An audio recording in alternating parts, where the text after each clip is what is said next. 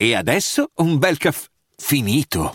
Perché rischiare di rimanere senza caffè quando puoi abbonarti a Caffè Borbone? Prezzi vantaggiosi, costi di spedizione inclusi, tante possibilità di personalizzazione e l'abbonamento lo sospendi quando vuoi. Decidi tu la frequenza, la qualità, scegli tra le cialde e capsule compatibili e crea il tuo mix di gusti e miscele. Mai più senza caffè con l'abbonamento Caffè Borbone. Tutte le info su caffèborbone.com. Non sono mai stato un esperto di pietre ma durante le mie passeggiate nel bosco mi capitava ogni tanto di raccogliere qualcosa di bello e particolare che conservavo a casa mia per ricordo. Quella volta mi ero perso in montagna, avevo smarrito il sentiero e stavo cercando di ritrovarlo, quando vidi per terra qualcosa di strano. C'era un fossile, solo che non era la classica conchiglia impressa sulla pietra, era un volto umano. Pensando ad una specie di scultura, decisi di prenderla e di portarla con me. Ritrovai il sentiero e una volta ritornato a casa iniziai a farla vedere ad alcuni amici. Uno di loro conosceva uno scultore e decidemmo di mostrargliela.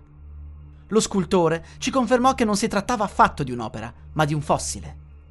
Però, come faceva ad esserci un piccolissimo volto umano come fossile?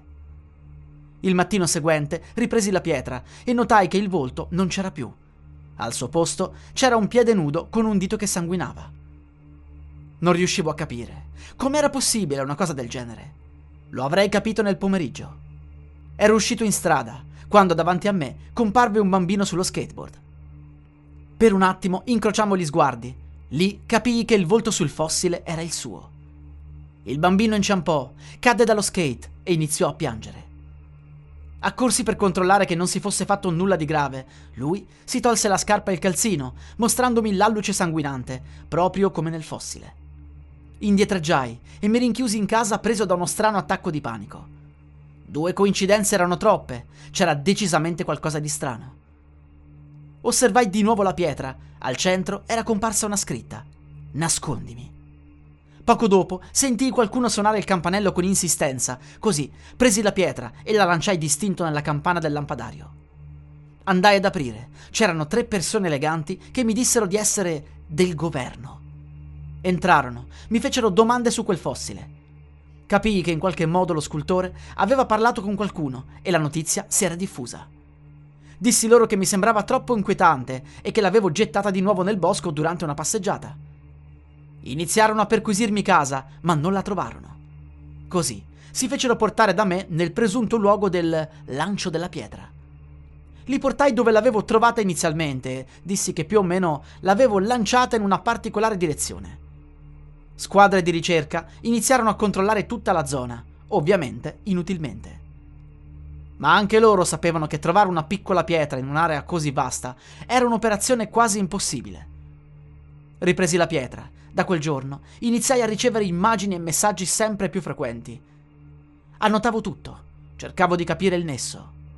A volte ci riuscivo, altre volte dovevo attendere gli eventi stessi. Un giorno il fossile mi stampò delle coordinate. Era un luogo ad un'ora da casa mia. Ci andai e trovai un'altra pietra simile. Quella pietra aveva altre coordinate. Le seguii e mi portò ad un'altra pietra. Nel giro di pochi giorni ero arrivato a collezionare ben 20 pietre fossili. I messaggi iniziarono a mostrarsi con più chiarezza, sfruttando tutte le 20 pietre come una lavagna. Le avevo collocate su un tavolino in modo che potessi osservare il risultato in modo più chiaro. Il disegno che si formò un giorno mi mostrò un'immagine terribile. Il mio volto insanguinato. Iniziai ad avere paura degli altri. Qualcuno mi avrebbe presto fatto del male? Non era quella la risposta corretta, tutt'altro. Accadde infatti che per strada mi accorsi di essere seguito da qualcuno. Svoltai l'angolo e mi nascosi nel vicolo, afferrando la prima pietra che trovai per terra. La misi in tasca ed attesi. La strana figura entrò a cercarmi. Aveva un cappotto e un cappello. Mi trovò e mi disse che dovevo dargli la pietra. Tirò fuori un coltello, ma prima che potesse fare qualsiasi cosa, afferrai la pietra e gliela lanciai in faccia. Il suo sangue schizzò sul mio volto. Allora fuggii. Tornai in casa e vidi le pietre mostrarmi delle coordinate, valigie e i miei oggetti.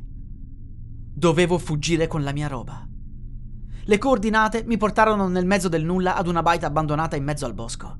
Decisi di trasferirmi lì per il momento e iniziai a sistemare alcune travi del soffitto. Le pietre iniziarono a farmi viaggiare di luogo in luogo e tutt'oggi continuo a spostarmi. Sono perennemente in viaggio, con l'unica cosa che mi importi veramente. Le mie pietre, i miei fossili. La musica utilizzata è in royalty free dall'artista co.ag.